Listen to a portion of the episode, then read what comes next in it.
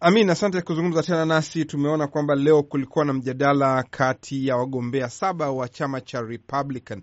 Mjadala ulikuwa mkali kwelikweli, naona walikuwa wanashambuliana. Unaweza kueleza wewe, kwa maoni kama mchambuzi, majadiliano hayo yalikuwaje? Nafikiri bado katika kisiasa, kila mmoja atafuta nafasi ya kupenya zile nguvu zao ambazo kwamba zimezaonekana ziko sawa.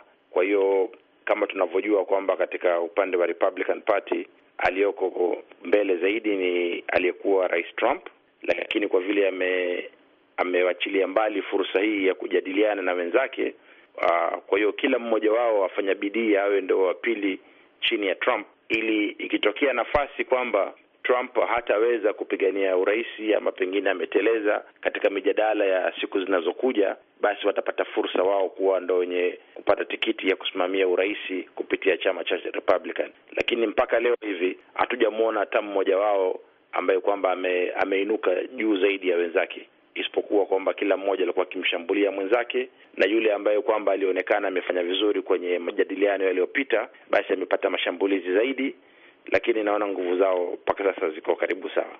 Na unasema mtu aliopata sifa zaidi ni Nick Haley, balozi wa zamani wa Marekani kule Umoja wa Mataifa. Inaonekana vile vile ameshindwa kutoa hoja zake, ingawa yeye anaonekana kwamba ana hoja nzuri zaidi. Naam, hoja zake ziko nzuri na az, ni, ni hoja ambazo kwamba zalingana na pengine maoni ama matakwa ya wananchi.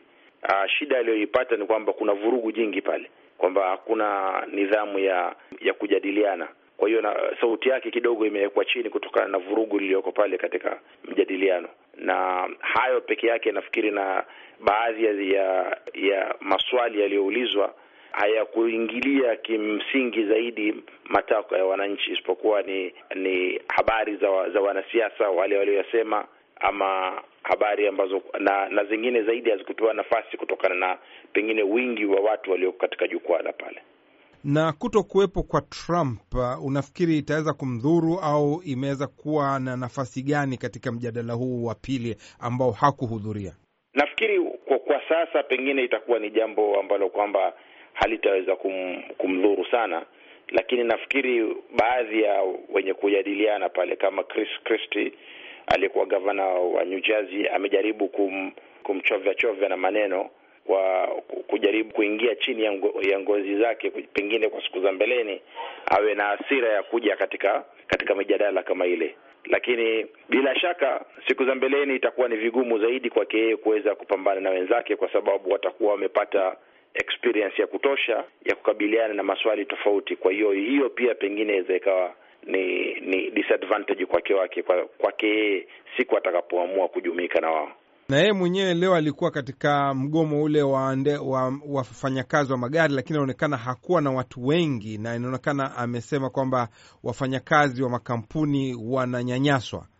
Na, na, nafikiri kitu kitu ambacho kwamba amefanya makosa ni kwamba tangu mwanzo, kabla yeye kwenda Michigan, wa vyama vya wafanyakazi vilisema kwamba wao ni wananchi wasiokubaliana wa, wa na sera za mamilionea ama mabilionea kama Rais Trump. Kwa hiyo ilikuwa ni mtu ni, ni, ni sehemu ambayo kwamba alikuwa hana makaribisho, na vile vile uh, kwenda kwake kule kumelingana na Rais Biden kwenda katika kujiunga na wafanyakazi katika picket lines ama zile uh, mistari ya, ya, ya migomo. Kwa hiyo kwake yeye alikuwa haina athari kubwa zaidi ama haina faida kubwa kwake yeye kwenda Michigan kuliko kuonekana katika debate kama hii ya leo. Asante sana Amin Mwidao. Asante ndugu Abdul Shakur.